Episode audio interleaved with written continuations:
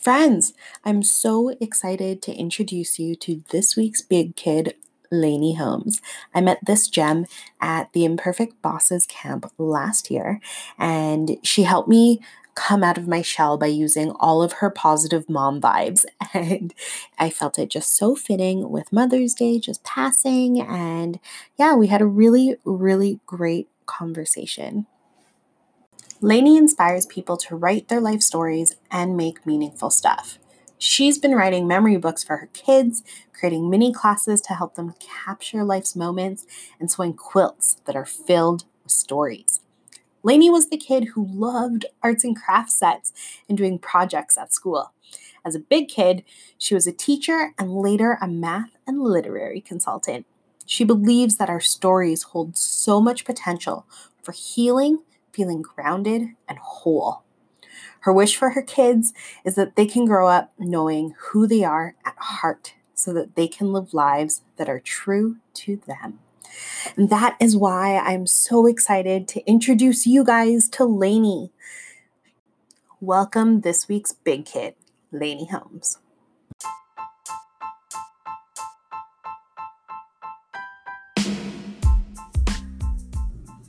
Hello, and welcome to the Big Kid Podcast. I'm your host, Katie C., life coach, children's yoga instructor, and mindfulness ninja. Every week, I'm here to help you navigate the craziness that is life with more courage, more kindness, and less judgment. Spoiler alert none of us know what's going on. We're all just a bunch of big kids, and we know that life is better together. So go grab a snack and a seat as we dive on in. Welcome to another Big Kid interview episode. Today, I'm joined by the lovely Lainie Holmes, mom of three, hailing from Toronto. Um, one thing that I admire so much about her is how she captures stories and not just the Instagram kind. She is always real and not scared to share the struggle. And I think of Lainie as a master storyteller as she creates books of memories for her kids and just her story. And she's just a bomb mom. And I'm all so excited for you to listen to our interview. Welcome, Lainie. Well, you were just too sweet. It's so true, though. I remember like one of the first um it's not even like the first well it was like the first post that I saw of yours that like hit me in the heart and it was with um obviously your children and it was um, what you got them to write for their bedroom doors. So oh. it was oh that just melted my heart so so lovely. Is it still up?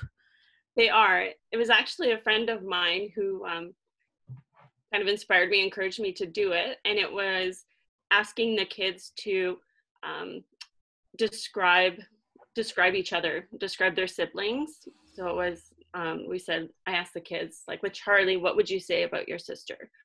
And they said, oh, she's very funny or she's very helpful and she's kind. And then we wrote them out on slips of paper and then put them on their doors.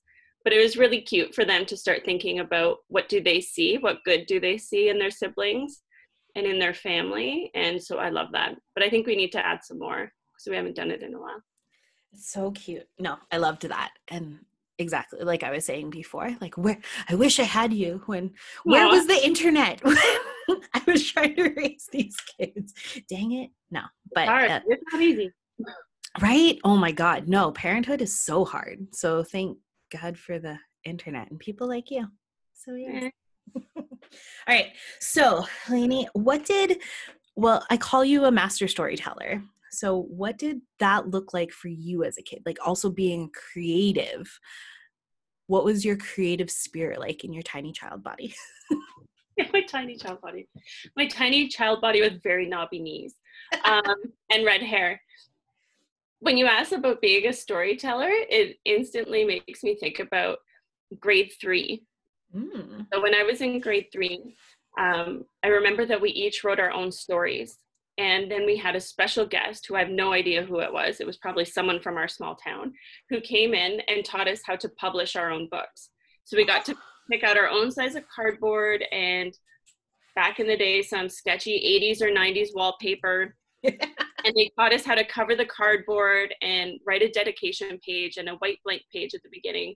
and we got to publish our own books. And I remember thinking back then, I'm going to do this. I'm going to end up writing my own books when I get bigger, and I'm going to write books for kids.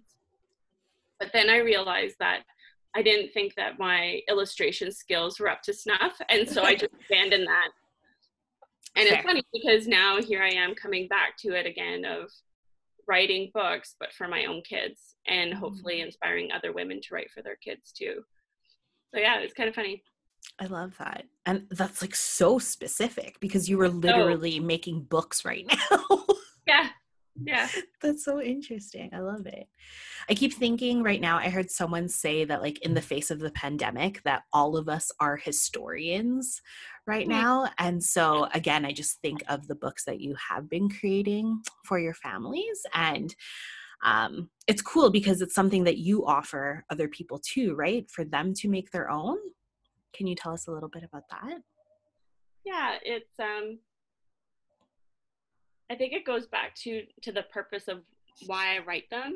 So the reason why I make the the books for my kids is more around um, for them to know themselves, and that I feel like as a mother I can give them a part of their story, and so it's like a bigger piece of, and this is where I get to be a nerd and I go off on tangents of like it's all around identity and knowing who you are, so that my hope is that when my kids live their life, that they can make decisions based on what feels good to them and what's in their heart as opposed to following things that they feel that they should do or what others expect and so with kids there's research around the fact that around the age of seven their memories begin to fade early mm-hmm. childhood mm-hmm. and to me that's devastating because it's like it becomes this black void in your story where you start turning to other people in your life saying and maybe you've done it too of like mom tell me about what i was like when i was little. What kind of things did i like to do? What was i like as a baby? What was mm-hmm. i um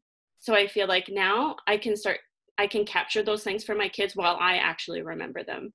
Because we have good intentions and we want to remember things but life happens and then there's another new thing the next day and um, it's easy to lose it. So that's why i document for my kids is that they know their story right from the beginning who they were as little people their personalities the stuff they love the silly things they do.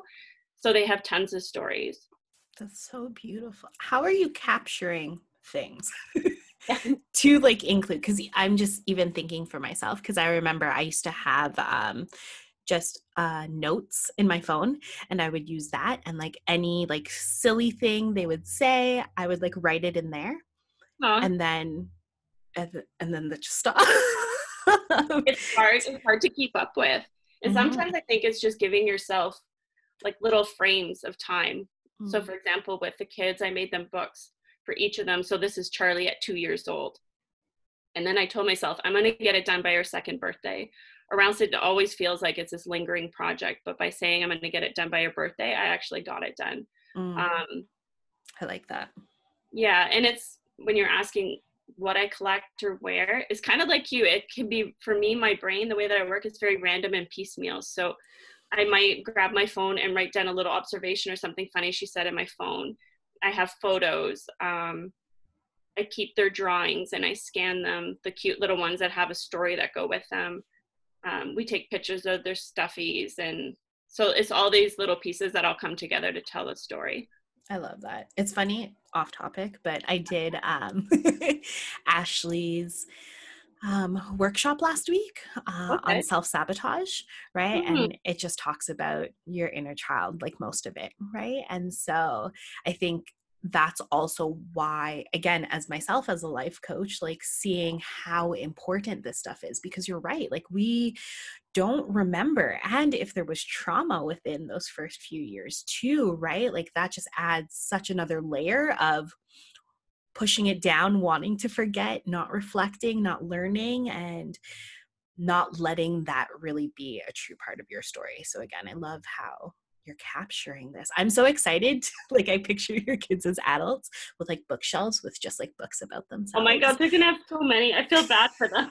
no, oh my god. like I'm thinking, okay, the next book I want to make is this one. It's gonna be the story about our family cabin because there's so many stories behind it of how it came to be that my parents bought it, how different mm-hmm. family members there's wood that my grandpa cut down from their property that he planed himself that's within the walls that he gifted my parents. There's oh my god. like things in there that used to belong to my grandma. There's so there's so many stories in it and it means the place means so much for my parents because it's a place where we all come together in the summer.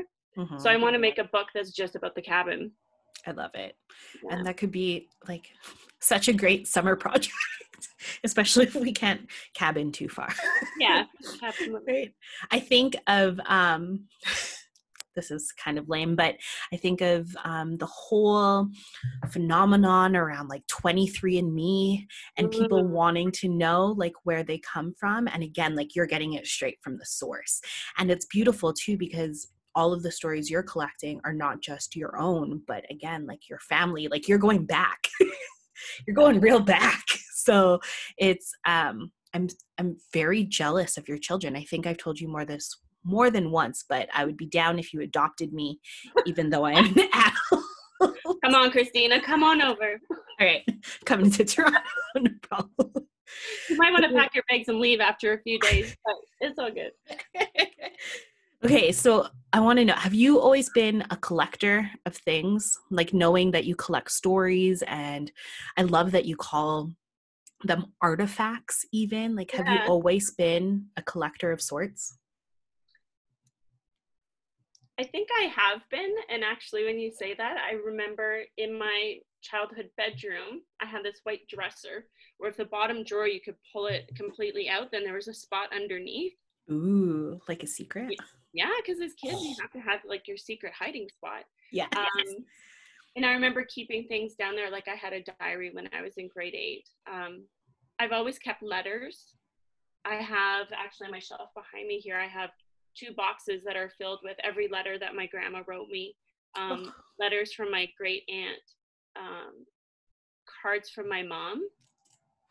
And it's weird because I'm not really I am a sentimental person and I'm I also am not which I love with humans. There's like you don't have to be this or that. Like I'm the We're never in a box. exactly. And I'm not like I am quick to purge and get rid of things, but yet there are some things that I have a hard time um, purging. Like I keep them and I feel like there's a reason for it. I can't articulate it maybe, but I keep it. Mm-hmm. Um, so things I gather, letters and cards, um, especially now with the kids, I keep um, their artwork and their writing and their stories. Yeah, I think I've always kind of collected keepsakes because my dad does. Mm. What would he keep? Letters as well? Oh God, he keeps like very random things, but they're very cool because now when I'm writing this family book, so when you were saying how like I'm writing books that pull together different voices, so this family book that I'm writing for the kids right now is basically a book on behalf of their entire family. Mm. So there's pieces I've written, um, pieces from my grandma's book that she wrote. So at the bottom of each piece, I say who it's coming from, so who's talking to them. Um, pieces from my great aunt. There's pieces in there from their great great grandmother. Um, Can I have a copy of this book? like holy shit! It sounds amazing. It's neat. It is pretty neat, right? Because it's everyone coming together to tell the story of our family. And yeah, and I saw you even have like recipes, right? Yeah. Oh, so good. And it's kind of a book where it's not so much of this is where someone was born and this is when they died, but like the human stories of these are actual people. These are human beings. These are the things that they loved. These are the things that lit them up. Um, they can my kids can see that they are all different like one person really loved this and someone liked something really different. There's a chapter about sibling rivalry. Ooh.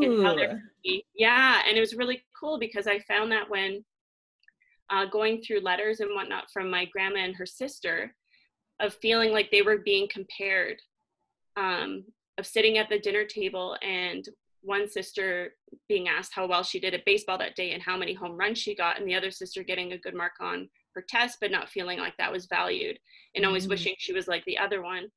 And I thought, like, that's something that my kids need to know is those sibling, not necessarily even rivalries, but just dynamics and feeling like you're comparing yourself to someone else. That transcends generations. Like, that's just part of being human. Um, yes. Um, and for the kids to see, like, their great great grandparents felt that way too, I just think is like very human. Yeah. Uh, one thing that I always say on my podcast and just in like in all of my teaching is that for kids the world is so scary because everything you're feeling is for the very first time. And if nobody is talking about it, that's when we mm-hmm. feel that we're all alone and no one understands. So I love that perspective of writing this chapter. It's so beautiful because it's showing them exactly that. And the fact that it's coming from family makes it that much closer. And then again, yeah. the feeling of not being alone. Oh, that's so powerful. and things aren't always easy, right? Like there's mm-hmm. parts in the book where it's it shares everybody's love stories and how like my grandparents, their great grandparents met and the cute little stories. But then there are also pieces in there that talk about like what were the difficult things in the marriage? What were the things that were hard? Um, there were moments of like joy and happiness and fun memories but then there was also tragedy and loss and um, it's real life. Like it it is very much real life and sometimes when i get to that one chapter i'm like ooh this might be like a heavy read. But it's it's true right? And i want them to know all the parts um, and so that when they look at this book they can kind of see not that they have to be like their family members but mm-hmm. more as they can see themselves in some but maybe not in others and that they can see who they are what yeah. they take away from it. So yeah it's a fun project. I love it. You make me want to do it now even though my kids are teenagers. You can still do it. Right? And that's the best part. Yeah. that's the best part. I love it. So maybe I wanted to ask before if you see like collector spirits in your kids, but I'm mm-hmm. also curious as well of like their storytelling spirits. Also because they are so young right now. Like what does that do you have like the collector, the storyteller? like is that showing up in their personalities? That's an interesting question. It's interesting because it's like what parts are truly them and then what parts are they imitating, right? yeah. Yeah. That's very true. Um, right now, like my oldest is a collector, but his collecting right now is stuffies, like his stuffed Ooh. animals, mm-hmm. uh, which I think is very much childlike. Um, as far as storytelling, my oldest is the one who uses incredibly descriptive language for things. Like he was playing with the car one day and it fell down, and he went, "Oh, it went down into the gloomy, dark unknown." He's oh. five. Wow. I'm like, where did you get that from? Because it wasn't from me. Um, what were you watching that taught you that that language? I'm like, that was really good. Um, so fun. But they like to um, they like to retell stories, and I think some of that comes from we just make these little books after things happen. They're actually looking at them this morning, so we went away and surprised them to go in an overnight in Niagara Falls and stay in a pool. Ooh. So I took some of the photos afterwards and made them a little paper book and they could retell their favorite moments. Or they often go back and they'll tell their favorite things from going up to the cabin, things that they loved going up to see their grandma and grandpa. So yeah, they tell stories naturally, I think. That's fair. I remember one of our kids, we had we had to um buy him like cargo pants, cargo shorts. Those were the only things that he would Aww. want to wear because they have so many pockets. right? So he would come home. Yes. And it's just army men and rocks and sticks and things. Aww. And it it's just so funny. And for a little while, like I started taking photos of all of the things that he would bring home. Awesome. And I saw there was another artist like she did a beautiful series um mine were like on the kitchen floor no big deal right, right? but like yeah it was cool to see hers like they were again like um, after a day of art school or something and like the things that they would bring home and like a day outside the things they would bring home or like even on a day that they were really sad still the things that they were oh, carrying neat. and yeah, it was interesting to see both in um, my photos as well as hers that there was always like one piece of consistency. so there was mm-hmm. always like, for my guy, it was always this rock. For hers, it was always this button. Yeah. And it was just like this one thing amongst all of the other. Um, he well we would always go to the river and then toss rocks into the river. And I was always, I, I still am a giant rock person. Mm-hmm. And so, like you were saying too, kind of imitating, but also like I would show him how it would calm my anxiety, just like holding it, like letting it be grounding, like breathing as I would hold it. And so he would start doing the same. So I think that was part of it too, was kind of like that comfort piece. So, uh, who was in your house as a kid? Did you grow up with siblings yourself? Yes. So we actually grew up um, outside of a small town out in the country. Mm-hmm. And um, so we didn't really have neighbors and it was my mom, my dad, and my brother and I. So my brother and I are actually, I guess you would call it, people call it Irish twins because we're not even a year apart. And people used to think we were twins because we were close in size and we both have red hair. Fair, I guess. Yeah, yeah, we were twinsies. That's funny. So, where are you in the alignment of siblings? I'm the oldest. The oldest. Um, what type of kid were you in the classroom? I can picture you, red hair, knobby knees. Knobby knees. and also because you're posting like the most beautiful photos of you as a child, which I need one of you, by the way, for. Okay, I'll send one. For this. Um, but yeah, I can picture you as the child. But yeah, what was Lainie like in the classroom? I was the kid who who loved school, but I loved the um, I loved projects, mm. which is funny because I still very much love projects today. But I was Book writer, yes. pumped about science fair projects. Ooh, Remember specific. science fair projects? Oh yes, I still do oh, those. Yeah, lucky you. Uh, but like going to the library with my mom and picking up books and trying to decide like what I was going to do. Um, but the fun part was more learning something new and then figuring out how I was going to share that with other people. Mm. Like the whole, I love the the process of like getting the Bristol board and designing it and deciding what information was going to be on it and what I might have on the table that people could touch or interact with. Like I was that kid. Um, and I love novel studies. And I was actually talking to my husband about it the other day, and he just had this visceral reaction of like, "Oh, Lainie, no, you didn't." but I did. Like I told him, I can remember in grade six, like Island of the Blue Dolphins, and having to make dioramas and nice. making title pages and coloring things. And I said to him, like, I love um, actually answering the reflective questions where you tried to get into like the deeper meaning intent and intention of characters and why things the way they were he just shook his head he was just like no so yeah i was that kid who loved like the projects and the making and the posters and the the drawing and yeah yep and hearing you say that out loud i'm having like my own aha that i was the same way like I, yeah. you're right i did love projects and it was i liked the setting up part of it so mm. like the organization and like setting my timeline and oh, finishing man. my project like a whole week before it was due like for a project manager yeah yeah i guess so yeah so like our brains together we could have rocked a project I would have I would have needed you. You would have reined me in a bit and put some timelines on all my fanciful ideas. Uh, yeah, but you would have also broadened my ideas. well, maybe we should work on a project.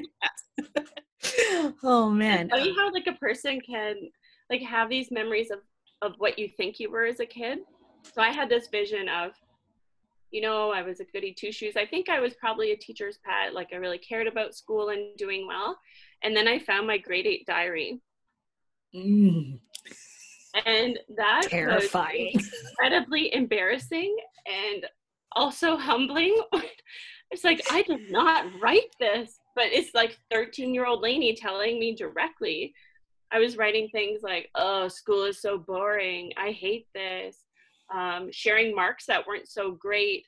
And it's funny mm. how, like, I think you can hold on to memories that feel ideal or perfect or different things in your mind. Like, we selectively choose our memories. Totally. And then to find something that disrupts that um, can be unsettling, but at the same time, gives such perspective of we are not perfect. We are not all this or all that. Um, I might have enjoyed school, I might have loved projects, and I might have been bored. Like I can be a little bit of everything. And so that was really fun. That was fun to find. Okay. So knowing that um, the people that we hang out with as kids really help form our identities also. So I want to know who were your safe people? Who were your crew? Who'd you hang out with? So it's funny because if I think back to elementary school, I think my safe people were teachers. Ooh, same. Yeah, my my safe yeah my safe people weren't my classmates. Mm. Um, and I grew up in a small town where it was there were twelve hundred people. So you go to the grocery store and you know the butcher, you know the librarian because she's your family friend, you know everybody. Um, and so when I started school in kindergarten, those those were the kids that I graduated grade eight with. Oh wow! And it was such a small school that there were never combined grades. It was that was your that was your set of peers. And so when there's different dynamics and personalities with mixed in amongst that, um, you don't really get a change from that. And so I ended up, I would say, from grade four all the way to grade seven, experiencing bullying. Um, so it wasn't until high school where I felt like I met some people who were just like kind to me and good to others. And it, like ultimately, I would say I didn't find my crew until university. Mm. And university is, I ended up um, joining the residence life staff. I was a Don.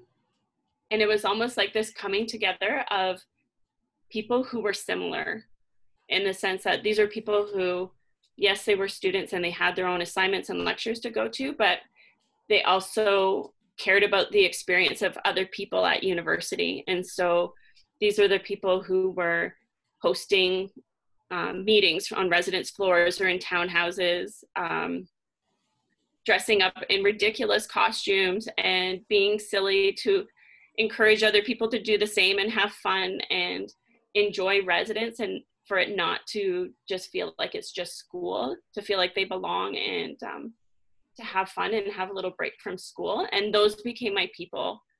And to the point where, like, I look back on that time and I very much still love them. And I married one of them. Oh, yeah. I met my husband on the residence life staff.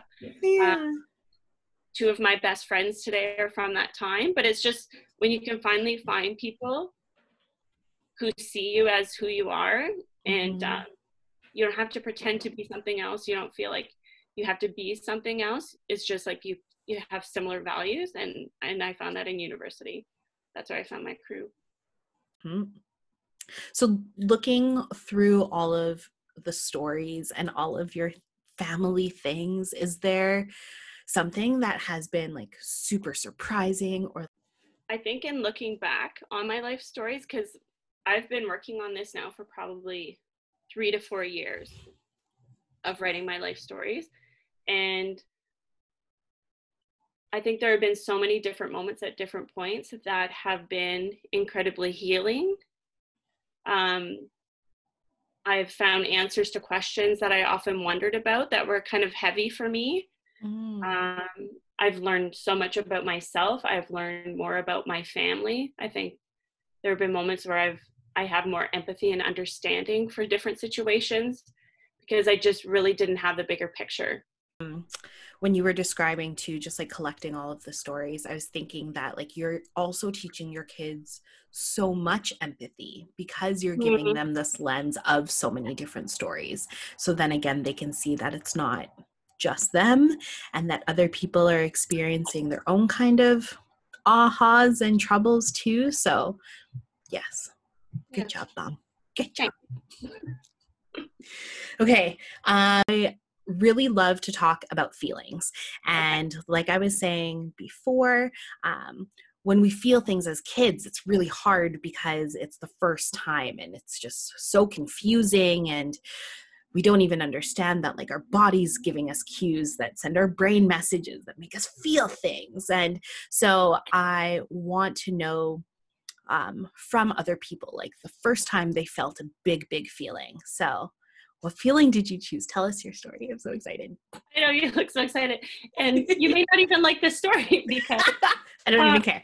No, no, because like when you say things like, "Oh, I wish that you were like you were there for me when I was a kid, that you would be like my parent." When I hear you talking about taking a child out and talking to them about holding a rock and how that grounds you and your emotions and i hear that i think i wish i had that when i was a kid because even now as a big kid i suck at emotions. I um it's only now in like late 30s that i even start to pay attention to how i'm feeling mm-hmm. to start thinking about where is that showing up in my body? Um, why is that happening? I as a kid i was someone who held emotions and even now i can feel like if something's bothering me it's in my chest and it's tight mm-hmm. so i'm at the point where through my learning and self-awareness and writing stories and unpacking things of trying to figure out as a big kid how do i become more comfortable experiencing emotions being able to identify them and just sit with them and let them pass on um, because i wasn't taught how to do that mm-hmm. and i think we never we we're not yeah and when you think about things that are passed on from parents like we learn from the people that are around us. They model behavior for us. We watch to see how they respond. Um, so i'm right now trying to learn how to be more in touch with emotions and communicate what i need so that my kids can um, yeah and it's not easy so i no. don't even have a story about like one emotion because i was just a ball of emotion what advice would you give yourself now knowing also more about your family story and um, other people's points of view what age would you want to like beam down your future self and Wait, look this is your yeah. future exactly. i think it would probably be um, more into high school. And if I were to talk to myself in high school, I think I would really try and encourage myself to pay attention to what it is that I loved and what I enjoyed and lost myself in. Um, because I think it was in high school where I started to really drift away from me. Um, mm. I had always loved art, I loved creative things, I loved books and reading and projects. And yet, when I was in high school, I stopped taking art um, I was taking classes and courses that I thought that I needed. And I don't know where I picked this up, but along the way, it was very much about I needed to have a good resume. I needed to have a good job. I needed to think about my career and my future, and I needed to be prepared.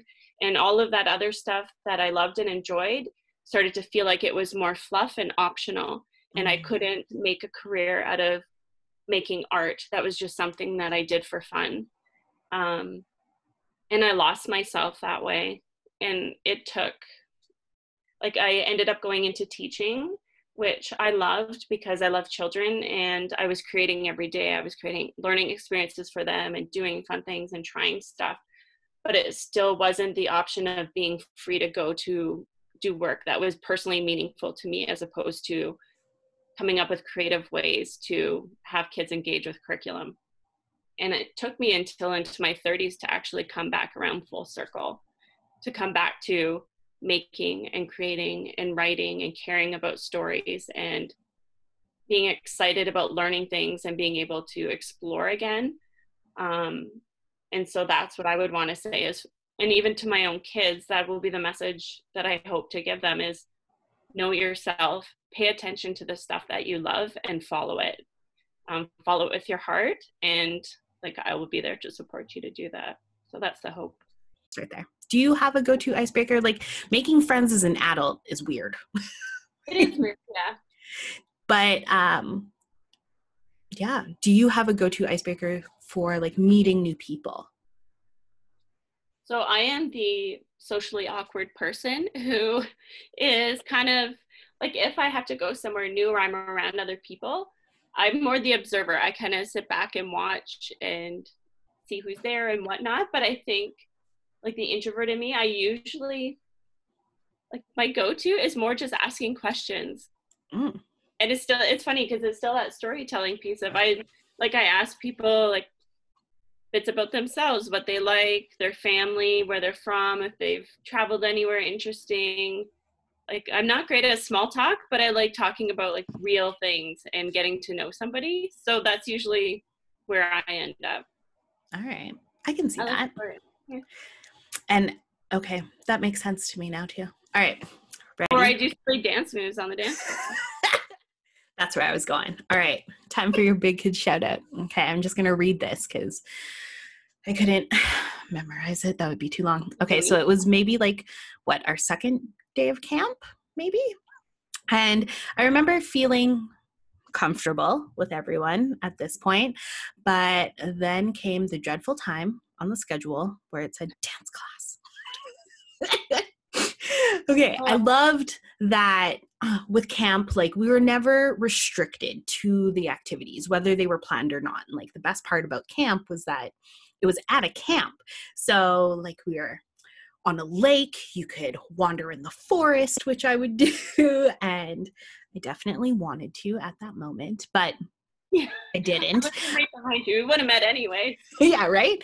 And so it was time for the dance class and i like i immediately took a spot up in the back and i was so sad because all of the friends that i had made whoosh everybody went to the front and i'm like, what, what is what is happening and um yeah but oh where did it go? Mm, i don't for me when it comes to dance i don't know what it is, but like my brain is always a few steps behind my body and yeah. I just can never get it together. So inside I was an anxious mess, sweating so hard from everything. And I was watching everyone have so much fun and I was just trying to figure out what the hell to do with my hands. And yeah. I honestly was ready to walk out and go take some deep breaths outside. Um, but that is when I could feel eyes on me. And it was you. It was Lainie. it was your introvertness. yes, it was you. And you just a smi- you just smiled and acknowledged my effort. And literally you were the only thing that kept me there. and you just gave me props for trying and that meant a lot and I could feel your mom spirit in that moment. I keep saying that and like you're not even that much older than me, but still. and yeah, I hated every second of that class. Like the music was great the people were lovely the dance i still remember kind of in my head when the song comes on. right? Um but you brought me so much comfort super duper mom vibes for sure and that's why online when i see you creating amazing stories for your family i can imagine how much love and safety they feel with you because that's exactly what i felt in that moment and in every moment that we've talked since. So that is my big kid shout out to you. Thank you for uh, not making me feel like a fool. dancing in the back.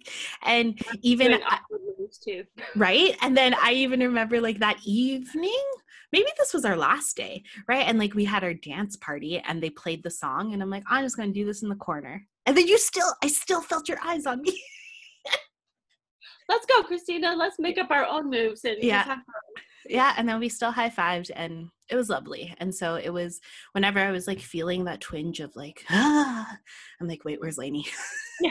right? I would like find my smiles in the crowd and then I would feel automatically okay. So my big kid shout out to you. Thank you, Lainie, for making me feel all of those secure things, which yeah, was so lovely.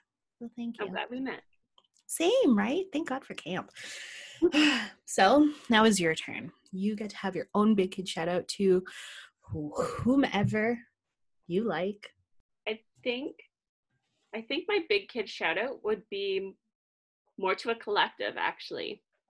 And I think yes. it would be um, to the women in my life.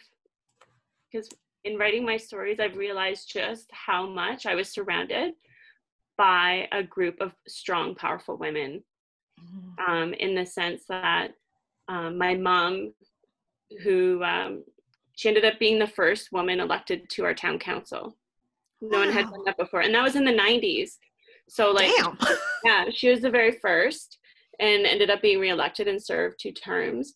Um, she was also the person who, when she went to choose to go away to university, she went to Lakehead and went into a program that was very much male dominated at the time.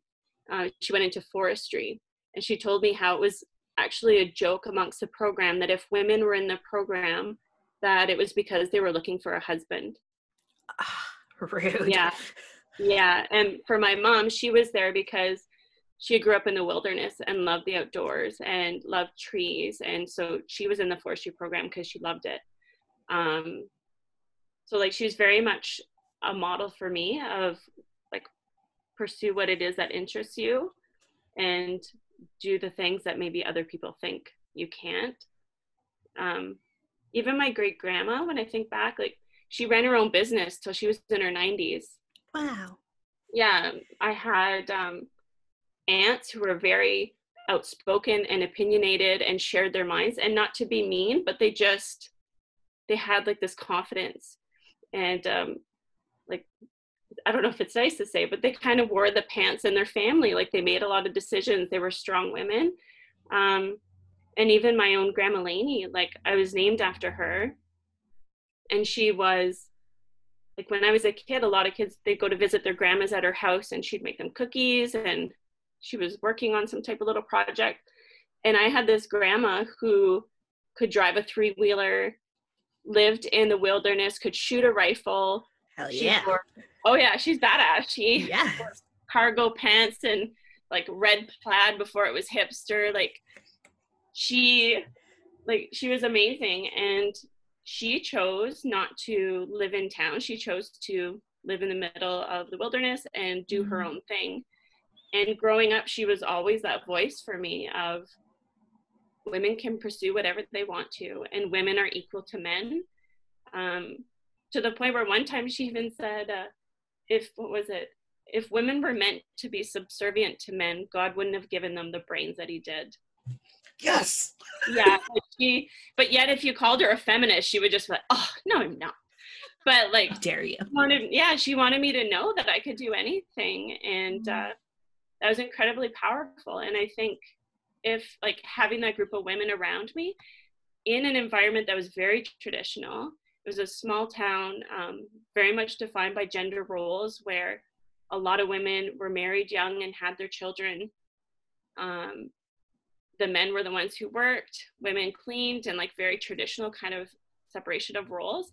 I was surrounded by all these other women who made me Mhm. think different. And uh, yeah, it was a pretty amazing place to be in the middle of. And I think if not for my gram, um, I probably wouldn't have felt brave enough to make that big pivot in my life where I decided to resign from my career and follow more like what was me. Um, like she was that. Well, Yeah. thank you. Grandma Lainie. Emily is awesome.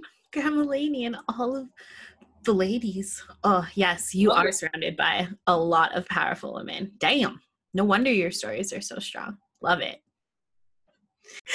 Okay, Lainie. So, again, thank you so much for spending time with us and fellow big kids. I want you to let everybody know um, more about the search for self, also, because I feel like that is something that also um, our stories are similar in a way. And I just love this project. And again, just your the way that you look at the world is just so beautiful and we need more of that so knowing that we can go on a self-searching journey with you as a guide oh yes please I, i'd be down A guy I wanna come. also still figuring things out for herself.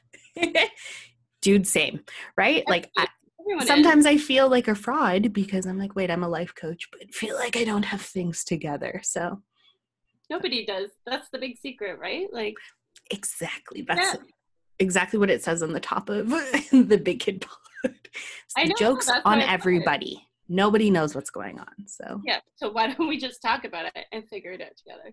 yeah exactly Yeah. so please tell us more about even like how that project came to be because is this the first year that you've done it I started it in November. okay yeah Um, but I would actually say formally it started it came so the search for herself kind of came together I would say four to five years ago. Mm-hmm. Um, and it came together at this point where this random collision of different things that kind of turned my life upside down. So always how it comes, right? Yeah. And even though it's hard at the time, like afterwards you can look back and be thankful for it because otherwise things would have just stayed the course. Yeah. Um, but at the time, my grandma Lainie passed away suddenly. And I had seen her the week before, and then all of a sudden I'm getting a phone call. Um, so I lost someone who's like very much a part of my life and very much a part of my identity. And that encouraging voice, um, always kind of pushing me along and then I I was also six months pregnant at the time when she passed away. So I was about to become a new mother for the 1st Mm-hmm. time.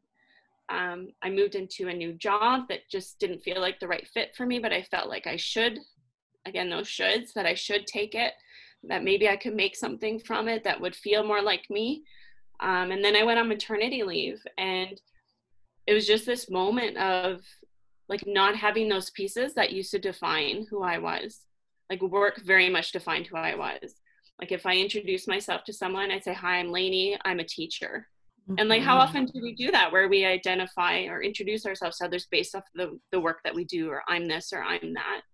Um, and I didn't know who I was anymore. And I didn't know now I have all this time, I'm not working anymore. What do I actually like to do? What do I enjoy? How am I going to spend my time?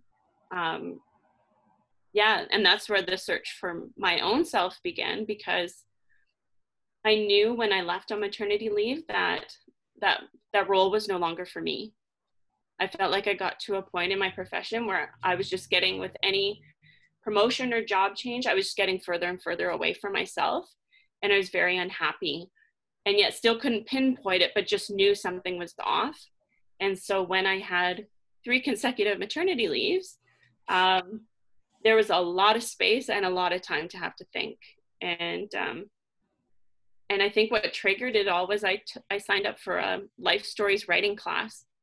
There was a studio in our neighborhood offering it and it was just this weird thing where i just kept seeing things all the time um, which sounds really woo woo but i am learning to embrace it of 100%. The universe is speaking to you.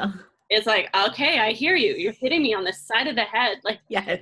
the damn course because it was like read a book and it says something about write your life story i'm scrolling on instagram i see something about the importance of your story and telling your story and then i see this writing class and i kept coming back to it and i thought screw it i'm going to do it i'm going to take it um, and in writing one of the assignments for the for the class i stumbled across this term i was in a coffee shop and i actually almost swore out loud because i was like i I effing love this. Like it was so you can amazing. say fucking. Yes.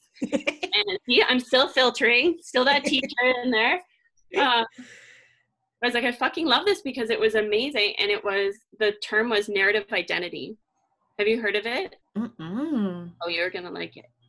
So, narrative identity is basically saying who we are and how we see ourselves is tied up in our life stories and that this researcher says that we make selective decisions in the stories that we choose to tell about our lives mm-hmm. and that there are some who tell stories that are of hurt and loss and heartache and then there are others who tell stories who might have experienced similar things but see redemption in them and what they learned from them and how the stories that we choose affect how we feel in our present and also what we pursue in the future and it just hit me at that moment because I knew that the stories that I was replaying, so not the ones that you introduce yourself, well, I'm from here, I do this and that. It's more Mhm. like, what are those stories that you play inside your head over and over when you think back about your life? Mhm. And for me, the stories that I played had very dark and negative narrators. Um, it was usually death and bullying and control. And that's how I often replayed my story when I went back. And I just got to the point where I was like, enough. Like, I Mhm. don't want to feel how I'm feeling. I don't want to keep going back over the same things. I knew that I wanted to move forward differently. I didn't want to go back to my job after my maternity leave. And if I needed to move forward differently, I felt like it was almost like I needed a different identity. Mm. And so the very first story that I decided to write, I called The Fire. And um, it was a story about something that happened when I was in grade eight, where there was a house fire and my aunt and my four cousins died in the fire. And in writing that story for the class, I found an excerpt from my diary from grade eight. So it's me, 13 years old, saying, I remember when the phone call came, how my family responded, how I was feeling like in that moment, what it felt like in the weeks afterwards. So I had that part. Then I pulled a piece of my grandma's writing about that event. And then something just wasn't clicking. There were, I had questions, something, I had memories that didn't seem to be substantiated by other people's stories. So I reached out to my mom and I asked her. And um, she had a completely different understanding. And it was this mm. moment of realizing that although we all went through the same experience, we all had very different understandings of what had happened. And this realization that pieces that I had been carrying that were very devastating to me and very hard may not have even been true. And realizing that for the first time in my life, I felt like I let it go it was almost i felt it immediately. I didn't have to carry that anymore. I didn't even know if it was based on fact. It was just hurting me um, what purpose did that serve? And just feeling that huge sense of relief and healing i thought like i need to keep going. Mm-hmm. and so that was the first story and i've been writing since and i still am. Um, so it's been three years of writing about different experiences in my life and unpacking them to see like are there things in there that aren't even based on truth? Mm-hmm. um like our brains are fascinating. Like the way that we remember things and how memories are stored they're not even accurate. And every time you replay it it ends up making it less and less accurate. So like it's crazy. And then we construct our whole identity on these past stories that made that aren't like, even true. Exactly. And you're torturing yourself for what reason? So mm-hmm. I don't know. I have found so much healing in going through these stories of reaching out to my parents and asking them questions that have weighed on me um, and finding answers that I realized I was completely off. And like when you talk to Christina about kids and their understanding and emotions, like developmentally, we can only take in so much and we end mm-hmm. up remembering things in ways that aren't necessarily true. Yeah. Um, so I don't know. I found it incredibly liberating and I feel way more self aware than I've ever been and still picking pieces apart. Um, but yeah, and then I started thinking, well, maybe there's other women out there too who maybe aren't loving the work that they're doing, who are having challenges with relationships amongst their family and dynamics or not feeling connected to people or do you know what I mean? Like just kind of mm-hmm. getting through their days and not really feeling like they're living their life and having fun um, doing the things that they think they should. And so I thought, okay, this is super uncomfortable, but I'm going to start sharing my stories because then maybe someone else will see themselves in it. And um, so, yeah, that's how the search for self came together. Now it's this private website where lots of different women can sign in and um, find little pieces of inspiration and sparks to get them writing and thinking and um, yeah, just like building more self awareness. I love that. Yeah. And I think too, even if for others that may not have people that they can go to and ask, just remembering that fact that the things that we're absorbing and experiencing could be different for every single person that was in that room. And so many people ask me, like, how do I just let shit go? And I hate it because it's just simply letting it go. And i think having this thought of that again we're all going to experience it completely different can bring so much peace and like a weight is lifted off of you. Because even like again for my siblings i know that like we could have had a fight and the way that we interpreted it could com- be completely different. And even like what you were saying with the sil- sibling rivalry chapter, right? Like siblings, same thing. They're both getting praise, but then absorbing it completely differently. Exactly. And it's yeah. tied to personality and yeah insecurity or how you're feeling mm-hmm. what you think is valued what isn't and a belief is just something that you keep on thinking right? So, what do you want to believe about yourself? And I think, again, with your search to, sorry, what was it called? Search for self? With your search for self, it gives people a great starting off point to rewrite their own stories, to come from a place of more compassion and understanding, and then growth from that. So, I love it so much it's also hard right? Because sometimes we don't want to go back to our stories right? Like mm-hmm. the number of women who i've heard say like i don't want to go back there. I've worked very hard to try and move forward and i don't know what's going to happen if i go back there. Like this feeling of like i'm going to fall apart or just that unknown. Mm-hmm. um but it's also like we might like to think that we've moved ahead um but still it has a hold and it's using our energy in very different ways and not necessarily healthy ones the fact that i can write back about life experiences 20 30 years ago like it's still there and it's still lingering mm-hmm. yeah and for our friends that say like i don't want to spend time there because i've spent so much money on therapy and mm-hmm. other things to get over that like those those are the friends that need it the most because it's not again about forgetting it it's making it a part of your story and like that means all of the broken bits too and so it it it's up to us to really decide again which parts of our stories are true the ones that we want to keep on living mm-hmm. and just knowing that there are people like you that will help us rewrite our stories if that's what we want and there's really nothing it doesn't feel like there's anything out there we often hear that term of rewrite your story rewrite your story but no one really showing how to do that or how to go there um, and it's not even so much about getting over our past experiences but mm-hmm. learning from them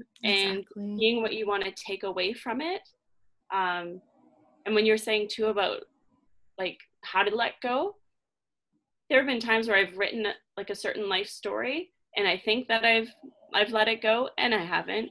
Totally. I keep noticing it coming up again. I'm like, damn it, I thought like I took care mm-hmm. of that. Um, and it's not easy to let go of stuff because it's yeah. so ingrained and so much of it is like in your subconscious. You don't even realize the piece that, that you're, you're choosing. Yes, and so totally. many women have said that in the search for self of like I didn't even notice that about myself. I didn't even realize it. Um, yeah, it's fascinating. Mm-hmm. And so liberating and important. Yeah. So, again, I am very thankful that you have created a space for other really creative w- women that want to do this type of work for themselves, which is so great. So, where else can people find you if they want more Lainie? if you want some more Lainie, um, we're am I? I I love Instagram. I just love like how visual it is. So mm-hmm. um, I'm on Instagram. I'm very Lainie, and uh, I have my own. I have two websites. One is verylainie.ca, and that's where that's where the creative Lainie hangs out of creating things, projects, mini classes for other women to capture stories for their children about their families and and also to learn about themselves all around that narrative identity piece. And then the um, the other website is the search for self.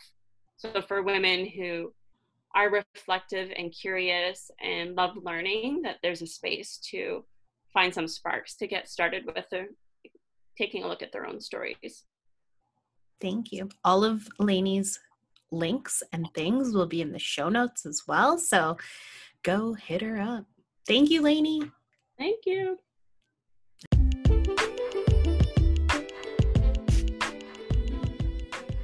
Well, friends, that brings us to the end of another episode.